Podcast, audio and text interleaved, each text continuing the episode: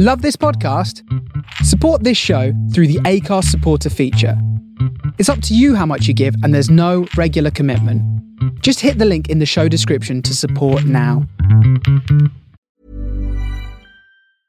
Quality sleep is essential. That's why the Sleep Number Smart Bed is designed for your ever evolving sleep needs. Need a bed that's firmer or softer on either side? Helps you sleep at a comfortable temperature? Sleep Number Smart Beds let you individualize your comfort so you sleep better together. JD Power ranks Sleep Number number 1 in customer satisfaction with mattresses purchased in-store. And now save 40% on the Sleep Number limited edition Smart Bed for a limited time. For JD Power 2023 award information, visit jdpower.com/awards. Only at Sleep Number stores or sleepnumber.com. Many of us have those stubborn pounds that seem impossible to lose, no matter how good we eat or how hard we work out. My solution is PlushCare. PlushCare is a leading telehealth provider with doctors who are there for you day and night to partner with you in your weight loss journey. They can prescribe FDA-approved weight loss medications like Wegovy and Zepbound for those who qualify. Plus, they accept most insurance plans. To get started, visit plushcare.com slash weight loss. That's plushcare.com slash weight loss. What meditation does, it confronts you with your with your mind. You know, you try and watch your breath, you know, the mindfulness of breathing practice, all you're trying to do is, you know, just stay with your breath. If you stay with your breath for long enough, you have a transcendental experience, no doubt about it. Um, it's not it's not theoretically difficult. It's not even experientially difficult. It's just that your mind can't stay with it very often. Hello, and welcome to another episode of Balancing Acts. In this conversation, I talk with ordained Buddhist Maitreya Bandhu. Bandhu has been living in the Buddhist residential community above the LBC, the London Buddhist Centre, since 1987. He was ordained into the Tree Triratna Buddhist Order in 1990 and given the name Maitreya Bandhu. Since then, he's uh, lived and worked at the LBC teaching Buddhism and meditation. He's written three books on Buddhism, and as a poet, he's won the Keats Shelley Prize, the Basil Bunting Award, and the Geoffrey Dearmer Prize. He's also published numerous articles exploring the relationship between spiritual life and poetry. Perfect. Hi, this is Steve Whiteley, comedian, actor, filmmaker, and writer, all round ADHD creative. And welcome to my new podcast, Balancing Acts, where I talk to an array of creatives ranging from comedians, actors, directors, all sorts. And we talk about how they find a sense of balance or not between their creative lives and their everyday lives, and how that has an impact on their mental health and beyond. So this episode is slightly different. Although Maitreya Bandhu is a poet, I think he would safely say himself he doesn't work full time as a, a performer or in the creative industries, but he is an ordained Buddhist, so I think he has plenty to say on balance. We dive into how he balances contemplation and poetry with what he would consider to be duty and work, and I guess in that respect, um, that would be spreading the word of the Dharma, which is the teachings of the Buddha. And I guess, without wanting to sound dramatic, helping people become awake through teaching them meditation, mindfulness, uh, and so forth. But we t- we go into that further. Yeah, this is a subject close to my heart. Personally, I found meditation for me has been a game changer. It's definitely helped with my creativity. It's also helped counterbalance against you know bouts of anxiety or depression. So it was an honor to have Maitreya Bandhu on the podcast and for him really to draw the curtains back and give an idea of, of what it's like being an ordained Buddhist living in London at an all male Buddhist community where I used to live as well for a short period of time until they kicked me out. No, they didn't kick me out. Um, I chose to leave of my own accord. I went straight from there to the Edinburgh Fringe Festival, but we talk more about that a bit later. Okay, hope you enjoy it. I think we should kick off on the subject of us being ex flatmates. Oh yeah, yeah, yeah, yeah. What, We, what- we, I should just say we're currently uh, we're recording in Maitreya Bandhu's in your in your bedroom in the London Buddhist community. I think it would be a good idea for you to explain sort of the setup of this because obviously I, I lived with you uh, for I think I think it was just under six months Mm. in 2016, and at the time I was telling friends that I was living in this London Buddhist community, and they thought I'd gone mad, Yeah, yeah. and and the initial sort of I guess perception is that I'd wandered off in robes and sandals yeah, and then left my, left left my everyday life. So, do you want to explain? I guess what what the setup is here and Yeah, it's not easy to explain, is it? Because it, it's so countercultural on one hand, and it's so kind of unusual. Like some people ask me, you know, oh, you must be a priest or are you a monk? And I'm not a priest, and I'm not a monk, but I'm not a layman either. I'm a Buddhist. I'm a, I've committed my life to Buddhism. So what what we're doing here at the Buddhist Center, you know, we've got this community, and you know, the idea of a spiritual community. You know, there, when you were here, there was eight of us, I think nine of us uh, living here. What the, the idea of it is, how do you live a full time Buddhist life? Never the whole idea of whether you're a monk or not is kind of a bit irrelevant. What you're trying to do, what the metaphor of the monk is, is living a full time uh, spiritual life, a full a life completely devoted to meaning and value that explored through Buddhist practice. So eight of us, nine of us, I think there's ten of us now living together, eating together, meditating together, becoming friends with each other. Yeah, it's a kind of new way of living in a way. Bit like a commune, but not not with a kind of uh, kind of new agey thing about that. But what's remarkable as well is that you have some people who have full time jobs. You've had yeah, yeah. doctors in here yeah, and psychologists who have you know a, a, you know a real sort of full on career. Yeah. But yet they also come back and, and they live in this community and they make time to meditate and, and work on their practice. Well, like Paramabandhu, who set up the community with me. You know, he's a consultant psychiatrist. I've hardly ever had a decent, done a decent day's work in my life. you know, I came from art school, which is hardly a decent day's work. But I live and work at the Buddhist Centre, and we set up a community together. You know, someone who's a consultant psychi- psychiatrist and all the work that involved that involves, and then me living and working here. So take me back then. How did you get into Buddhism? Was, was there a turning point in your life? Like, yes, this is this is for me. This is what I want to do. There was really. I was at art, I was at art school at Goldsmiths Art School. I was at art school with Damien Hirst and Sarah Luke was was in my year. Damien Hirst was the year after me.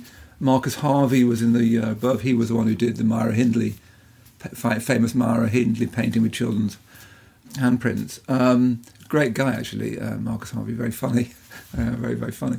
Um, so I was at art school. I'd come from a small town in Warwickshire. I'd come to art school. I was very ambitious uh, also very shy as a person. Came along, living in London for the first time in my life. I did really badly at art school. I got very unhappy. Looking back on it, I'd, I'd say I was very depressed. Art school is a very competitive environment, actually, weirdly. Everyone had their sights on the galleries, and many of them have now been extremely successful, Damien being the most successful. And, you know, I got to know Damien a bit when I was there. I was just like really unhappy and I couldn't work out why I was unhappy. I had this instinct that there must be more to life. I wasn't any good at this kind of smoothing with the tutors. I couldn't sell myself in that way. I was very committed to art, but I couldn't I couldn't market myself. And that was mainly, you know, unconfidence and shyness on my part, you know. A friend of mine was started going along to the Buddhist Centre. She said to me, Well, why don't you come along? I had this weird experience of foreboding I think the strongest experience of foreboding I've ever had, where I, I didn't know anything about Buddhism. I wasn't interested in Buddhism. I remember when I was young reading a tiny pamphlet on Buddhism, and it said the first thing you need to be to be a Buddhist is celibate. And I thought, well, I ain't going to do that. you know, close the book, you know. So I wasn't interested in Buddhism. I didn't know anything about it. But I had this weird feeling that if I go to the Buddhist center, my life will change forever. So I put it off for a few days.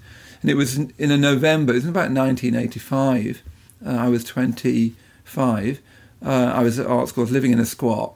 I remember us cycling over in the snow uh, to Bethnal Green from uh, Brixton, where I was living near the art school. I went into the I went to the Buddhist I went into the shrine room. this great big gold image of the Buddha in the shrine room, and I remember thinking, how ridiculous, how then, how Victorian, you know. I was do, I was at art school, so we were interested in do, doing something with burnt rubber tires. And I remember a friend of mine dragging a pig's head around a room all day. That's what art was in my mind, not golden figures. You know how embarrassing. I thought. Weirdly, I also thought how incredible, how wonderful. I had that double thing: how embarrassing and how wonderful. And then I was taught the mindfulness of breathing practice, very simple meditation practice. that You concentrate on your breath and um, no Buddhism involved in that teaching explicitly.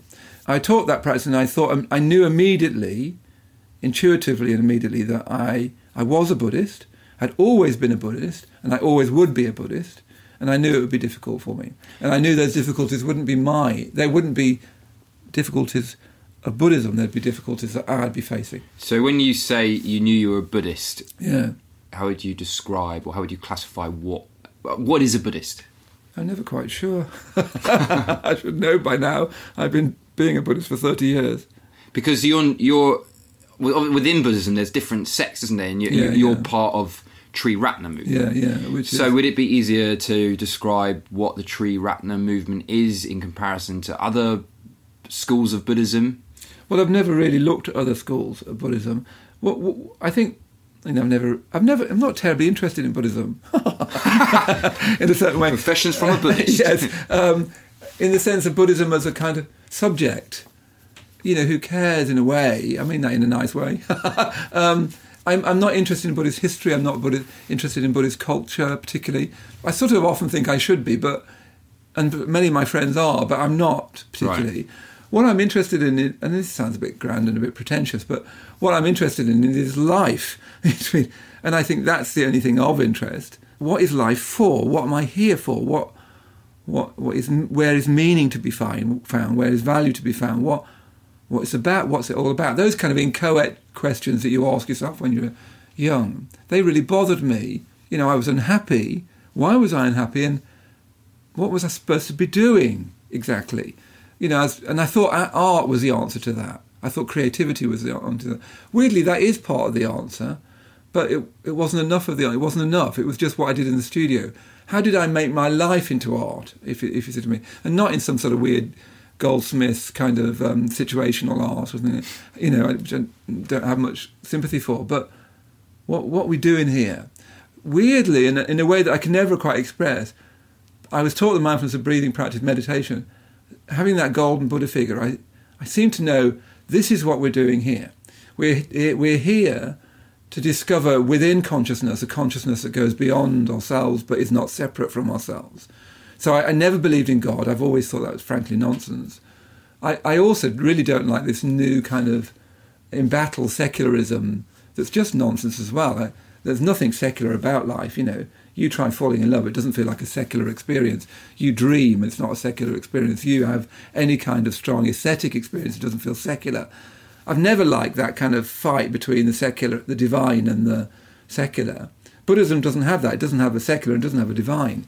It has something that goes beyond both. So what I felt I, I met, and it was I met it intuitively, not literally, was here's a vision of my life, and that's what my life has always been trying to struggle towards. It's not like Buddhism is like, I don't know, a kind of app that you download. It Buddhism is trying to say, actually, this is what you're really about, isn't it? You're like an acorn that wants to become an oak tree, and that if you don't become an oak tree, you feel frustrated, and if you're not growing, you feel like you're dying almost. That's what I saw as a vision of human growth to a potential that was beyond my imagination, but which the seeds of it I already had. Interesting. So, in order to reach that goal, what do you need to do, or what do you do? I guess on a daily or weekly basis. What's what does that practice consist of? I guess many people who might not be Yeah. familiar with Buddhism, uh, meditation would automatically jump out to them. Yeah. So, is, is meditation that's a big part, obviously. Yeah, yeah, and, and and it's something that one can one should learn to do straight away if you can. Yeah. I mean, I was rubbish at it. I used to just fall asleep. you know, I used to cycle from my squat in Brixton, do an almost forward roll into the shrine room because I was always late. Yeah. And they'd ring the bell to start the meditation, and I'd start falling asleep because I was either really wired and like on it, or I was a bit, or I was depressed and hiding that, or I was asleep. Yeah. You know, I just didn't have a middle range, not at all. So I just, you know, turn up to the Buddhist Center. For, so I hadn't, I got nothing from meditation at first at all. So I would say that the the first thing that Buddhism is trying to teach you is to take responsibility for your mind. That's actually a really tough call. It's very difficult. But Buddhism says that mind precedes world. That the world I experience is very largely predicated on my mind. It's a a respo- an echo, a rhyme of my mind. It's not literally created by my mind, but it's like a rhyme for my mind. To talk to be a bit poetical, what we tend to think is that world creates mind. So I'm a really chilled out people, but person, but people keep stressing me out. I'm a really nice guy, but my boss is a nightmare, and I keep, you know, you know, I, you know, want to kill him. We think that the world creates our mind. Buddhism is saying, actually, no, the world you experience is created by your mind. So the first thing you need to do is really say, This is me in a bad mood.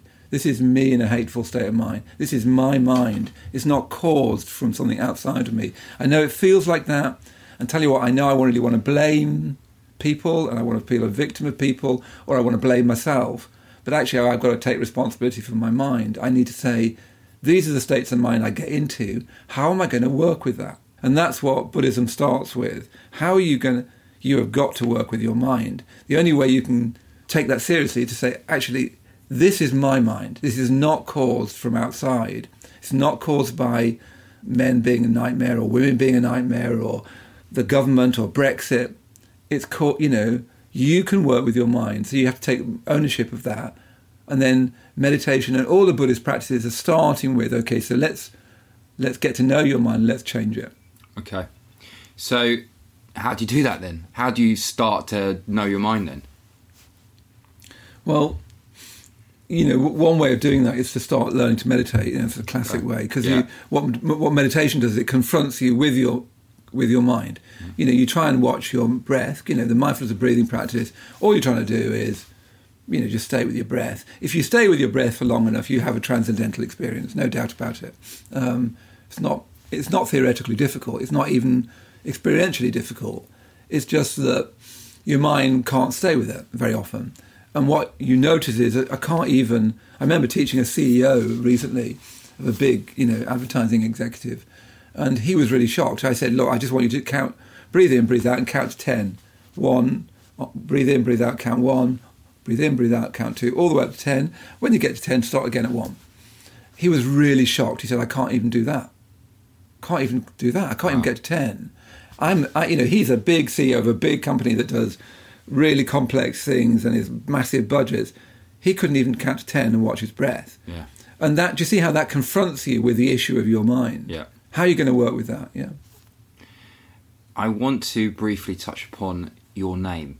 Oh, yeah, yeah. Um, one of the things that I found hardest when I moved in here with you guys, you know, to the community was everybody's names. I couldn't remember. I had, literally for a month. I was like, "What? Yana what?" yeah. It was really confusing for me, yeah. and uh, the names are very long, and I just wondered, like, what, what, happens when they go on a first date? You know, I mean, how how do they? At my age, I'm afraid those days are over. But I don't believe you, sly fox. Um, can you explain then to to somebody who may not be familiar with Buddhism?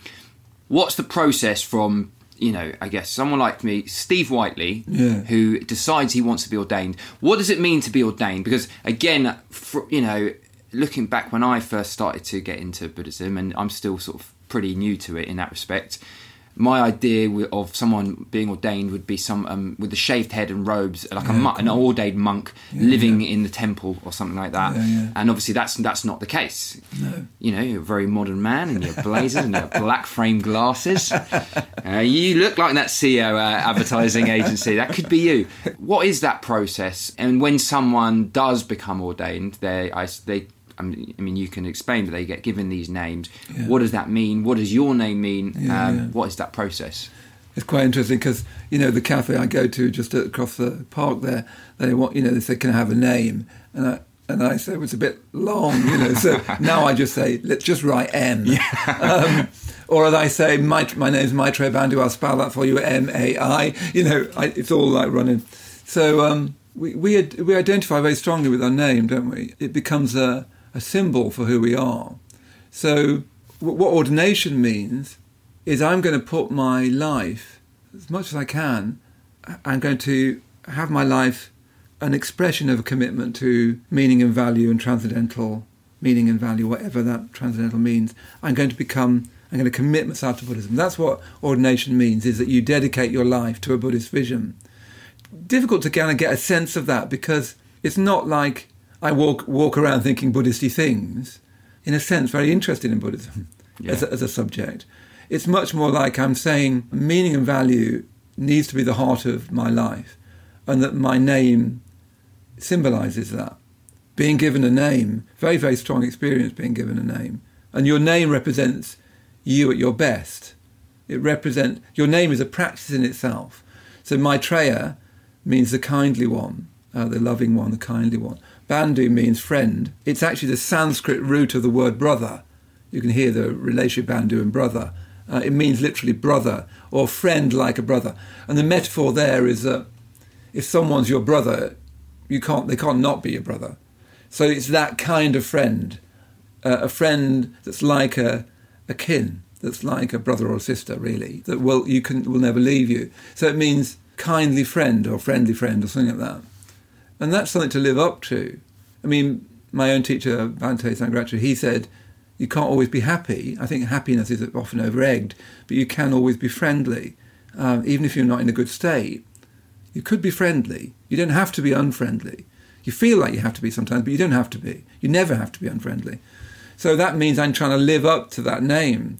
I remember once somebody, I was in a really bad mood, and they said, "Oh, by the way, what does your name mean?" and it was so. I remember it so. It was so embarrassing. I said, "It means friend of friendship. It doesn't mean." What? Who's, who's asking? yeah, that's right. It, it, doesn't mean grumpy old sod, which is what I'm being at the moment. Yeah. You know. Um, so it's almost as if the name represents the name you'd be given if you were a Buddha. Right. If you see what I mean, you would be always a complete embodiment of friendship. That would be fantastic, wouldn't it? I am not that. I am so. I'm so not that. Um, but I've got something of that in me. You can, you can sort of see why I'm called that. But there's lots to do to be an embodiment of that in all conditions at all times. To see if you could just, even that really friendly, if you could be friendly to everyone you meet at all times in any condition. And remember, our conditions are very propitious at the moment, and they, they might not continue like that. They might you know, heaven knows what's going to happen. I was reading just yesterday about climate change, and you know, it's really very terrifying if you just read it about you know forest fires in America and uh, sea rise. But if you could be friendly in all conditions, you would effectively be a Buddha. You know, so the name represents who you could be if you were enlightened, and it becomes a path in itself. And who gives you the name? The, the person who gives you your name is, is your preceptor, the person that ordains you so they know you very well. You, you don't choose your name, it's given to you. It's saying, it's like me saying, Steve, I know you're, that's the name you were given at birth, but nobody knew you then. Uh, nobody knew what Steve Whiteley was and what, what, what values and qualities and meanings were already there and which will eventually become the values and qualities and meanings of, of, of enlightenment. But now I see them and they're, they're actually, you're actually called this. This is your real name. Right. So when I was given my name, it's like, oh gosh, that's that's my name. That's my real name. Okay, so you get given this name, and you have to remind me what was your name prior to My name was Ian Johnson. Ian Johnson, right? so Much Ian, less impressive sounding. So I went from Ian, three letters, to thirteen letters. You know? Right. Yeah. so that must have been uh, quite tricky when you had to get your new direct debit cards done. yeah. And my father used to always call me by all of my brother's name before he got to me. So he'd say Peter, Robert, Johnny, Ian, because uh, he could never remember anyone's name. So the idea of trying to get my father to go from Peter, Robert, Johnny, Ian to Maitreya Bandhu was undoable. So this was going to ask you. you go from being Ian yeah. to Maitreya Bandhu. So you, you know, you turn up a couple of days later in the pub. I don't know. You might not have gone to the pub, but you go to the pub with your mates. I did used to go to the pub. You used to go to the pub. All right, uh, everyone. Well, well, it's my round. What do you want, John? Bill? Ian? Uh, sorry, I'm no longer Ian. yeah, I'm yeah. Maitreya Bandhu. Yeah, yeah. What's that, mate? Because I I've, I've, thought about this before. Yeah, if I was to if I change my name, I, I people would just be like, no, you're Steve. I'm calling you right. Steve. Why would I call you? Maitreya what? Yeah, yeah. How how I mean, especially then. What was this in the nineteen? I was ordained in 1990. Right, 1990. Okay, so how did people react? How did your friends and family react? Did they take you seriously? Did they agree to call you by Maitreya Bandhu? What was yeah. that process like? I mean, most of my friends by then were already Buddhists, so they kind of accepted that. I mean, my mother, my mother and my father, my, my, father, I didn't even try to get him to call me by my name. Right. Um, what did your father think of you getting into Buddhism? Well, I come from a very English family, so they never say anything. Uh, but right. my father said, uh, "It's all right you know, as long as you're not becoming a monk. and I said, no, no, don't worry, we don't do that stuff. And then I got back from the ordination retreat, and I was where on the ordination retreat, wear robes and you shave your head. I did. So I suddenly came back with all these pictures of me looking like a monk. My mother can still, 30 years later, not spell it. Um, my brothers, I got three brothers and a sister. They go, uh, "Hi there, Ian. sorry, mate. Uh, might uh, it's never quite. It's always very approximate." Gary, who's my partner, for want of a better term, he he said, "I am not going to call you by your name." I remember saying, "Well, that's up to you. I can't make you do anything, but I'm not going to answer anything else. I won't answer that name. If you call me that, I won't answer it." Um, he very, I mean, weirdly, people rarely use your name. Names are kind of formal, aren't they? Um, very, when you get to know someone, you don't use their name very much. Um, but yeah, some people didn't like it. Uh, and even now, some people don't take it seriously. When I first, when I came to publish my first book of poetry, it was a bit of a question: Do I publish? Well, for some people, it wasn't that much of a question for me. But do I publish under my English name or my Buddhist name? Now, I think of my Buddhist name as not my Buddhist name, but my name. I don't like. It's funny you mentioning Ian. Uh, it doesn't ring any bells for me now. Um, I've I've been called Maitreya Bandhu longer than I was called Ian.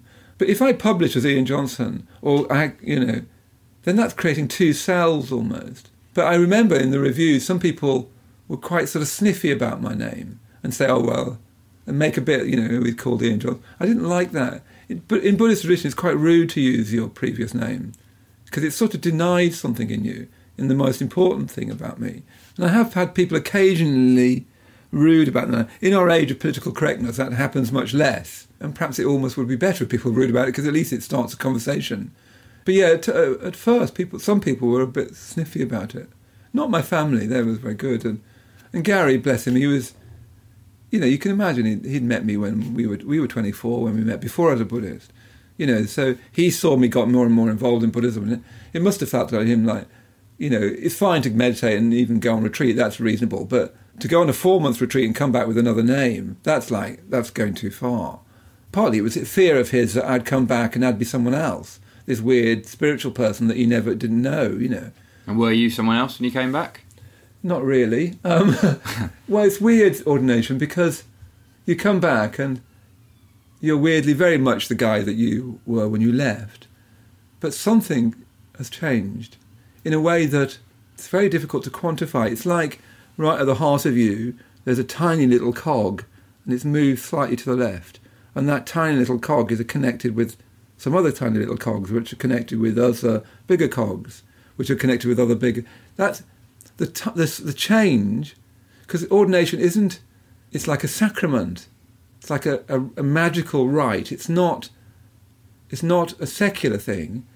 It's like something in you is changed one bit to the left, and that gradually affects the whole organism. If you keep orientating yourself and dedicating yourself to the Dharma, because which, which is the Dharma just means the truth, mm. The real truth. Perfect.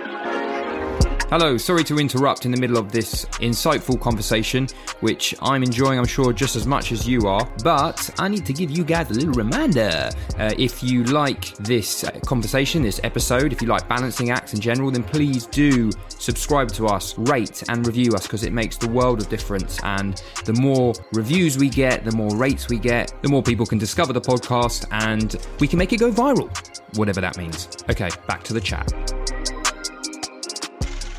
what's what's the Dharma? Someone that hasn't heard of that before. Yeah, I mean, it sounds like a curry, doesn't it? Um, the Dharma means it's got lots of meanings, but it's got two primary reasons.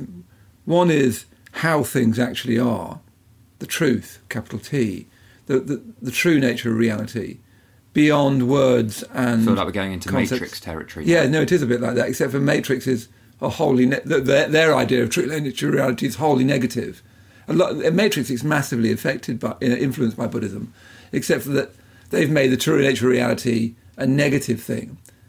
They've got something right about the delusion of ordinary life, but the true nature of reality is nothing remotely negative. You can't say anything about it. It's beyond words and concepts. Um, so Buddhism is saying there is there is a real meaning to life, but it's not a meaning you can ever encapsulate in words, but you can experience it. Words like, can for, point. Don't you think they're like from a cynic's perspective? They're like, well, you know, you're not giving me much to go on then. No, no, indeed. Um, well, you start with I, I, I, I like the relationship with the true nature of reality is one, but it's also all Dharma means all those ways that take you to the true nature of reality, and it also connects with telling the truth.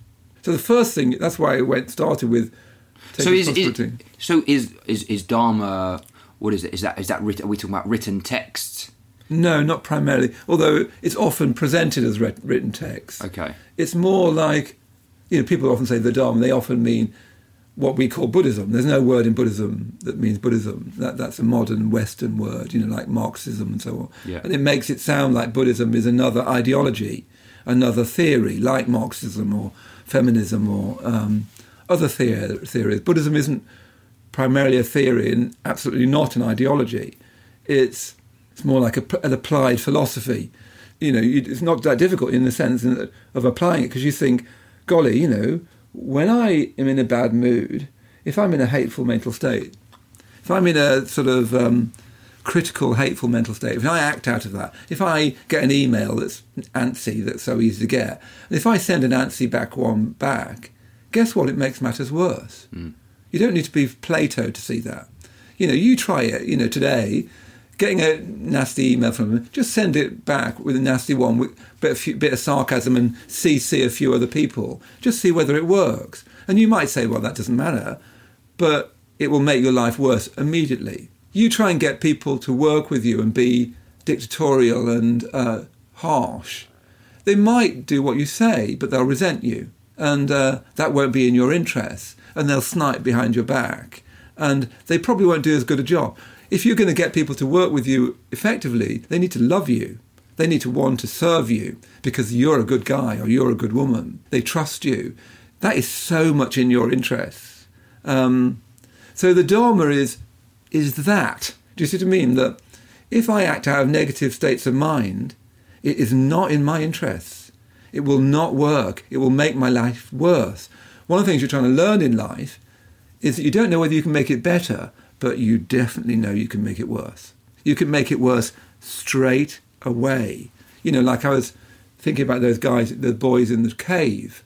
I was asked to talk on radio. In Thailand. in Thailand, the boys in the cave in Thailand. Mm. And, you know, they were saying they were meditating. You know, that was what the word was, wasn't it? Um, and the Radio 4 interviewing me saying they can't really meditate there, can they? Da, da, da. I said, absolutely they can. Because what those boys know, and they know it in a horrible terrifying way that I hope you and I and our listeners, as it were, never know is that this is a terrible situation. All I know about it is I can make this a million times worse now. All I need to think is, oh my God, I'm going to die, or I've got to get out of here. I've immediately made a bad, a terrible situation hundred times worse. Now you don't know, you know that you can't float through the rock. You know that you can't miraculously appear on the other side. So you don't know whether you can make it better, but you do know you can make it worse. And where do you make it worse? You make it worse in your mind. And you can make it worse by a tiny thought like, I've got to fight my way out of this and I, will kill other people to do that. You make it a million times worse then. So do you see how that's the Dharma? It's not a subject out there, although you need help from out there. You need as much help as possible because all you need to do is be criticised and you can make that experience worse. And you'll feel very compelled to make that experience worse. And you'll think, I'll just blame you and have a go at you. And that'll sort it. Never does. Because it comes, things come back to haunt you. So the Dharma is trying to learn the lessons that your life is teaching you. And it's teaching you all the time. Mm-hmm. All you need to do is be a bit generous to people, and suddenly you've made life better. Like you have actually made life better. Not in some theoretical no, not in a dreadful banner holding, you know, slogan shouting way, you've made the bit of life that you've got some kind of purchase on, you've made it a bit better. And that can just be in a shop, and that can be, you know, a friend listening a bit more. You, you've got every power to make your life a hundred times worse now, and you've got some powers to make it better. Not as much powers as you think. And sloganeering and opinionating on Facebook and, you know, pontificating about Brexit probably does ne- next to nothing. In fact, I think it makes things worse. One of the things we should do about people like Trump is just ignore it. We can't do much about that. But we can we can help a friend be by actually trying to talk sensibly, by being generous, and by not making things worse in our mind by by pontificating, which is slightly what I'm doing just now. Okay, so to bring it back to the theme of this podcast, oh, sorry, yeah. I haven't, uh, we haven't even we got onto that yet. Touched on the theme. um, so you you were talking earlier about how you decided you were going to commit your life to Buddhism, but then you obviously decided to get into poetry and you became a published poet. Yeah, that was, might, have, might have been a mistake. anyway, carry on. So, on that basis, if you've decided to commit yourself fully to something and then you've got this big sort of creative career as well, you've got a creative pastime as well, which takes up a lot of headspace and time. How do you how do you balance that? All right, or I'm going to rephrase the question how would you like to, uh, or how do you like to approach this idea of uh, this theme of balance right, within yeah. within your life and what you do with Buddhism and, and poetry? Yeah, yeah, yeah. It's interesting. I was thinking about this idea of balance. I don't know that I like it. I see what it's getting at, but I think the, the metaphor is unhelpful because the metaphor of balance is that you balance everything and then you sort of still. Do You know what I mean? Is that's the metaphor of balance is you do a bit of that, you do a bit of that, and you get it so that your life is balanced and still. It's not very active. It's not very dynamic. People can think that Buddhism and meditation and all that are about living a balanced life. I'm not. I'm not. It's not a Buddhist idea. There's no. I can't think of anything in Buddhism that's talking about living a balanced life.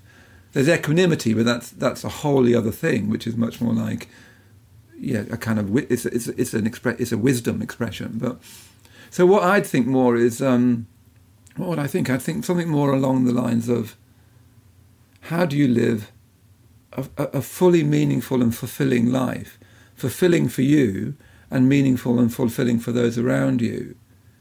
Now you don't do that by just ju- just sort of driving yourself all the time with your ambitions. Ambition is a is a bit of a koan, I think, but you don't just do it by driving yourself, but neither do you do it by trying to get balance, I don't think. I think what you try to do is try to turn your whole life into something in which you can discover meaning and value. Um, so, on that basis, through Buddhism, you discovered poetry, or was po- or you sort of writing poetry prior to Buddhism? Yeah, well, with poetry, I always wrote poetry um, since I was a boy. You know, um, you know, and they were mostly poems, you know, like I am unhappy, a blackbird is singing. Or a blackbird is singing and I am happy. You know, there were sort of the usual kind of um, slightly indulgent um, things about being unhappy. And I was very unhappy as a boy and as a young man. So, you know, then I went to art school and it was, I, I seem to need a directly creative aspect of my life. I don't necessarily think I should need that, or that it's a good idea for me to need that. It would be better if I was wholly committed to the Buddha Dharma in the sense of its primary expressions of friendship, meditation, going on retreats, studying the Dharma, uh, teaching the Dharma. It would be better if I was wholly committed to that. I'm afraid I don't seem to be able to do that. I need to have a creative life. And for a long time, I was really struggling with that. I used to live in the community and paint in my room. I was an artist in residence for a while. Um, I tried to write books on art and Buddhism, which was rubbish. It was rubbish book, and I had to sort of stop it. And then I started writing poetry. Um, and yeah, poetry is weirdly. I mean, I, I, wouldn't recommend anyone to write poetry. A, nobody reads the wretched stuff. Um, uh, you know, lots of people are writing poetry. More people are writing it than ever before in history. Um, most of it's terrible. Uh, those people who write it don't necessarily read it. Uh, it's a mad form. I wouldn't recommend it. But what, I, would you recommend uh, creating a stand-up act? I think a, that, a yeah, parody of a spoken word artist. I think that would be a much better thing to do. Um, but you don't necessarily have a choice, do you? Creativity is a weird thing. You don't think, mm, I think I'll be a concert pianist. I don't. I think I'll be a figure state skater. It just comes out of you. It's sort of, it's sort of, it's a bit like one's potential. It, there's seeds for it and there's seeds for certain things and there's seed, not seeds for other things. A friend of mine wanted, thought he was a, a writer. It's just not him. And he tried to be a writer for a long time. And he wasn't him. Um, how would he know that's not for him? Usually because you realise the writing isn't very good. Right. Um, and that it's an idea. A lot of what we think about ourselves is just ideas. So it's weird with poetry because I read poems a lot. You know, when Buddhism is more like a creative pursuit if you were to say, what is Buddhism like? Uh, never mind Buddhism. What is, what's it like in in the world that I live in? Is it like religion? I'd say no, not really. It's not. If you're if you've had a Catholic Church experience, if you've been a Muslim, it's not very much like that. If you said I I've been painting every day in the studio, I'd say yeah, it's a bit like that. Yeah, It's much more like an artistic pursuit than a religious one, in the sense that it's got that same commitment, that same, I've just got to do this. It's got that same, and actually that's what I want to do, that same push driving forward to creating something that hasn't yet been created. Wallace Stevens, a great American poet, he said something about creating that which hasn't yet been made, the maker of the unmade thing. You're trying to create something. I mean, Nietzsche said that creativity is you're a God maker. You're trying to create worlds like God. And God is the great artist. He creates a world. And he, I think he's an image for the artist almost. So I'm a God. Um, can I? Yes. Can I? I can legitimately. I can legitimately Yeah. say I'm a God. well, you, only in certain circles. Um, um, and as long as we've got a bit of comedy in that idea of God. But you see that a God who creates, metaphorically, creates the universe. An artist creates a, a, their own sort of universe. And it seems to be something that's there. I've, I've always struggled with being a creative type. And I don't really believe in that. People get very sentimental about that and give themselves all kinds of excuses. Like it's written, well known that male poets can't drive. You know, it's very easy to act up to being a creative or I can't do anything practical. Don't expect me to be sensible. I need to be a sort of creative person. I, I dislike all that. I think it's, I think it's showing off. I, I think one should be as little creative as possible in that way. Genuine creativity is you just have to do it. And I, struggled with that for a long time because I think I should have committed myself wholly to Buddhism. So I then started writing poetry, and it it's it it just so it so is what I am in a certain sort of way. I'm, but I'm definitely a Buddhist poet. No, I'm not a I'm not a poet. Poet saying someone's a poet is like saying they're a saint. To be a real poet is is, is unthinkable. Almost like to say being a real Buddhist is almost unthinkable. They're the same kind of thing, but they're in tension with each other, ma- mainly because of my ambition. So the two, so one feeds into the other. So in terms of like this idea of balance, which you're not sure is a is, is a term that you agree with, in a sense there is something there where you're by being a Buddhist and having that practice feeds into being a poet. I mean, without Buddhist- one, can you couldn't necessarily have the other. Yes, that's right. Um, without, I wouldn't have nothing to say if I was a Buddhist, if I wasn't a Buddhist. But when I say Buddhist, I don't mean signed up to a particular thing. Do you see how that sounds like? Sure. I'm a member of this club, Yeah. the Buddhisty club, and I write Buddhisty stuff that has these Buddhisty things, Yeah. like spiritual. You know, like I'll say spiritual things. I can't bear spiritual things. If people come to me with being spiritual, it makes me want to run a mile. People say they're a spiritual person. I want to run off screaming. I'd rather someone say, "Tell you what, I'm, I just, I'm just, I'm a nightmare. You know, I don't know what to do with myself." And I think, "Oh, now we're talking. Yeah. That's probably true. I can, we can work with that." Someone says I'm a spiritual person. I think you're not a trustworthy person. You don't know yourself. This is a know? pyramid scheme. yeah, um, you don't know yourself, you know. So it's not that I necessarily. I have written explicitly Buddhist poems, um, but it's more like Buddhism is about attending very deeply to your experience. It's not about trying to have a Buddhist experience. It's about really attending to your experience and seeing the meaning within experience. So I try to express that as much as I can through through poetry. The problem with poetry is that it also has invoked my ambition. So you know, I want to be published. You know, I want people to like the poems. I want to somebody somewhere to read the wretched things. Yeah. you know, I'm not What's writing it for that, though? myself. Well, there's something always a bit point missing about ambition. It's a bit ugly, really. Ambition. Um, But if we think about okay, like a lot of I don't know, you think about so many famous people who have Hmm. gone on to achieve great things that have changed the world. Let's say for better rather than worse. Without having that ambition, they wouldn't them and their ideas and their products or services wouldn't be in existence. So no, indeed. No, you, you either say the answer to that is look, there's something.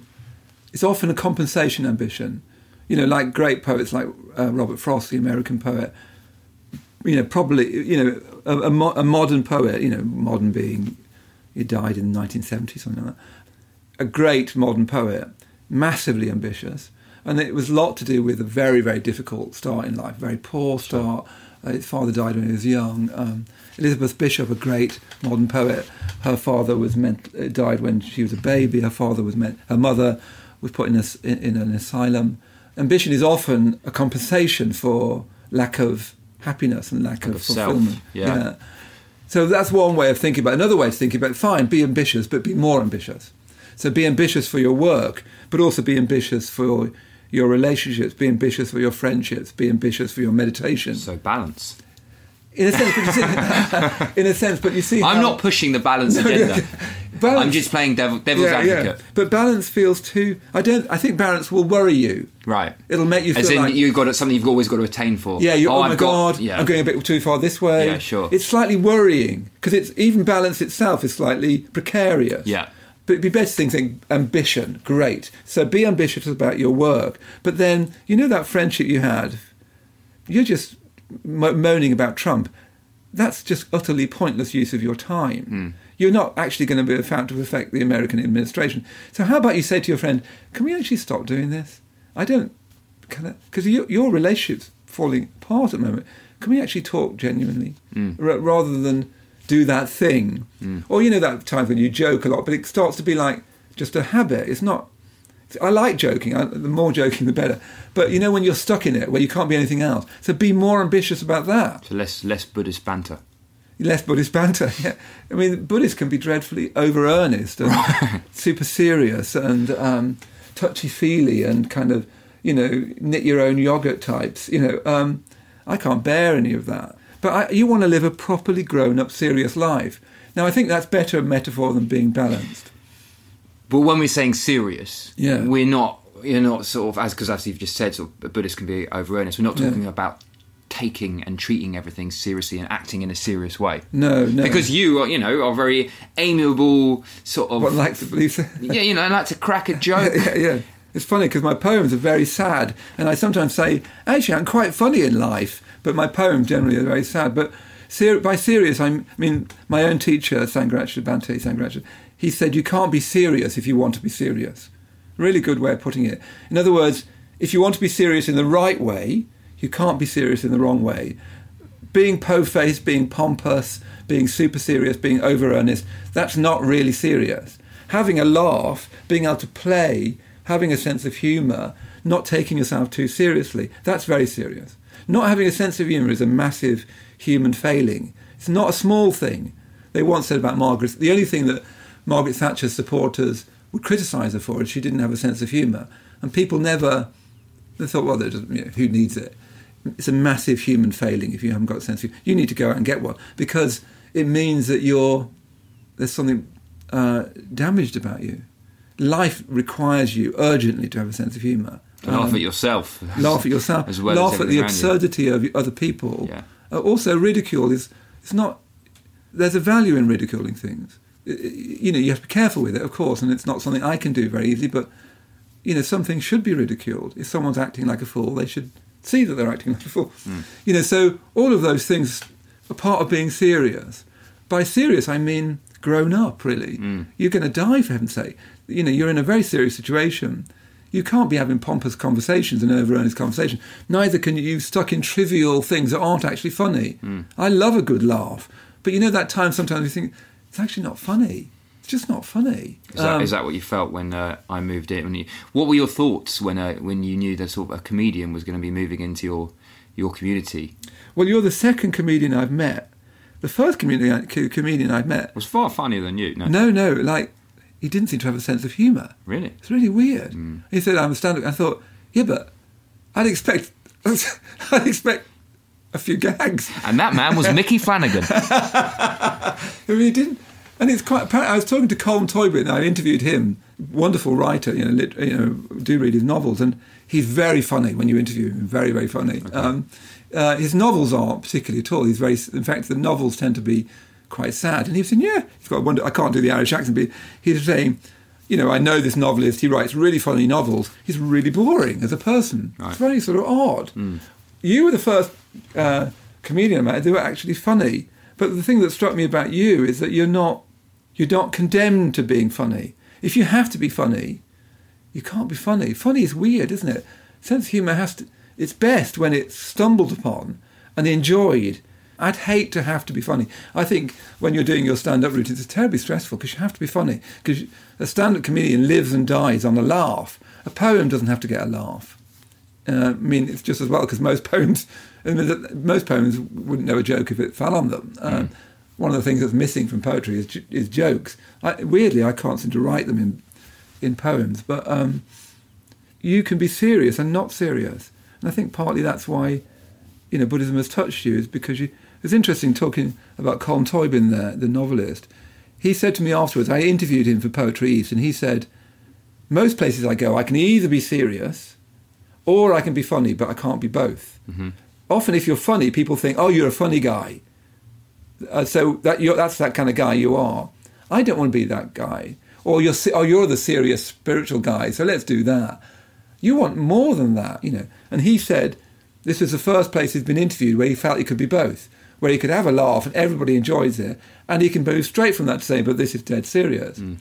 That's a grown up attitude, you know what I mean? Mm. Uh, nobody wants to be pigeonholed. I don't want to be funny. You don't want to be the funny guy, nor do you want to be the super serious. Now, now I've got spiritual, vegan, knit your own, you know, frappuccino type. You know, mm. you want to be everything, don't you? You want to completely express every part of you, not be condemned. If you don't do that, you get condemned to one part of you. Yeah, I guess in these, you know, Instagram times, people have a speciality, let's say you're a wellness coach or something like that, yeah. they're going to be very consistent with a certain segment of their personality they're putting yeah. out there because it's part of their branding and um, ideally that will bring in business for them. I, I, mean, I, know that's only sort of a certain facet of, of, of looking upon this. So I can imagine the pressures are on for them. And, and there are, you know, there are lots of stories now coming out of these Instagrammers who are sort of like in their early 20s who have been on Instagram, putting forth this incredible lifestyle, this fake projection of their life, mm. and have got to a point where they've had a nervous breakdown. They said yeah. they can't keep up this pressure. They're living a lie, and yeah. they've deleted their whole account. You know, and they were earning like loads of money from brand endorsements, yeah, etc. But they've just got to a point where like, no, this isn't who I am. I can't do this. It's a real danger. You cannot condemn yourself to a part of yourself. Otherwise, you have to live up to it all the time you know, like, like for my, you know, I'm gay, to use that awful word. I don't think, I'm 57, who cares? You know? um, being gay as a young person, you know, I, I, resigned from being gay publicly when I was 35, I think. You know, um, I remember reading the press release. Yeah, yeah, it was very important. You know, who cares? You know, it's like having curly hair. You know, you can make, you know, it's only like having freckles. You know, what's the big deal? You know, it's neither a problem nor it is a, it's not a virtue. You're not, you know, gay men aren't an endangered species. Um, uh, quite, quite the contrary. But if I I, when I was young, I thought once I come out as gay, because it was very difficult for me. I was this was in the seventies in a small town, uh, seventies and eighties. If I come out, then I'll be happy. You know, mm. finally I'll be able to be myself. And I wasn't happy coming out. I don't want to be gay. You know, mm. I'm not gay. That's not. I don't walk down the pavement thinking I am a gay man walking down. Who gives a monkey? I just don't, I don't want to pretend that I'm not. I don't want to, you know, make a problem out of it because it's not a problem. But it's not my life. It's not my life's work. It would be like saying, my life's work is to have, you know, curly hair. And if you're not careful with all these branding things, you're effectively saying that's who I am. Mm. And you are not that. And if you do that, you will hurt yourself. And you'll probably, if you hurt yourself, you tend to hurt other people, almost inevitably. You never keep it to yourself. So if you're nasty to yourself in your mind, bet you don't keep it to yourself. You know, you'll withdraw from your friends, you'll you'll mess up your relationships, you won't be a good parent. So this tendency in modern life to be branded, even as a spiritual, you know, I could be branded as Mr. Buddhist spiritual or Mr. Poet or that sort of thing, or, you know, these Instagram that you talk about. You, that is not a good idea. You are much more than that. And you will suffer if you don't let your life grow to being more than that. Interesting. Just going back to you saying before about you know, coming out to your family, I can just imagine you uh, sort of having a family meeting. Because, guys, um, just need to let you all know uh, I'm gay. Okay, right. And I'm also a Buddhist. What? yes, indeed. Much more shocking than being gay. um, um, anyone that wants to find out more about you or find out about, because obviously I know you you teach a load of courses yeah, at the yeah. London Buddha Centre. Yeah. Where's the best uh, place to find out info on, on, on your guests on you as a poet, and then also the courses that you teach at the London Buddha Centre? I mean, the, the important thing, I, what I would do is just go straight to the London Buddhist Centre website, um, which uh, is lbc.org.uk I don't know, it's something, is not it? .org.uk. I never look. Yeah, lbc.org.uk, okay. of course. lbc.org.uk. That's the best place. And that's in Bethnal Green. Bethnal Green, East End, just just down from the Bethnal Green Tube. Uh, look at our YouTube uh, channel, the London Buddhist Centre YouTube channel. There's lots of um, me teaching meditation and so on. I mean, I'm only one of the teachers here, you know, so let's not over egg me. But yeah, that's the main thing. I, I, my book, my poetry books are published through Bloodaxe, so you can look at that yeah, just, yeah, mainly just come to the London Buddhist Centre.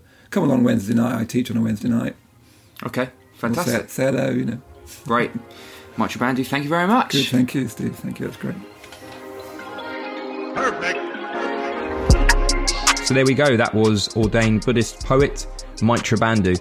Hopefully, you've come away from that conversation feeling more calm and centered. But yeah, if you are creative and you haven't tried meditation before, then maybe that will give you some inspiration to give it a go. As I said at the beginning of the episode, meditation has done loads for me in terms of opening a gateway to access uh, new levels of creativity, I guess. And I think it's, you know, all to do with quieting your mind. We're so distracted by everything, really, but, you know, social media, phones, whatever. It's a constant stream of distraction. So having some quiet time just to notice the patterns of thought in your mind and being able to be aware of them but not get sucked into them is very important. Yes, obviously meditation is one aspect, but you know, spirituality as a whole is more of a, a general term I guess it means different things to different people, but for me, getting into Buddhism has definitely made my life richer. I think with all these things, whatever spiritual path you take, they all lead to the same destination, as it were, and that is enlightenment. Yes, that's right. What I'm saying to you people is that I am an enlightened being. And that's why you're listening to the podcast, because you're like, oh yeah, uh, Steve's enlightened. I want to hear what he's got to say, right? Am I right? Obviously, I'm not enlightened. I am far from enlightened. I am a fallible human being. Uh, who makes lots of mistakes and has many flaws in his life, such as deciding to do this podcast without realizing what a shitload of work it would be. No, but it's it's been a, it's been a great experience. I'm uh, has been no, genuinely it has been a great experience in this podcast. Getting to talk with people like Maitreya Bandhu and having those kind of deep conversations that's bliss to me. Anyway, I will stop there before I ramble on any further. If you like the episode of the conversation, please do subscribe to Balancing Acts and like us and share the episode. All of that jazz really helps getting out there, and then hopefully I can continue to converse with other people that are far more inspirational than me so you can benefit from it as well as me. We'll all benefit from it and become exceptionally balanced human beings. Okay, uh, that's it for me. Until uh, next time, all that remains to be said is uh, namaste very much.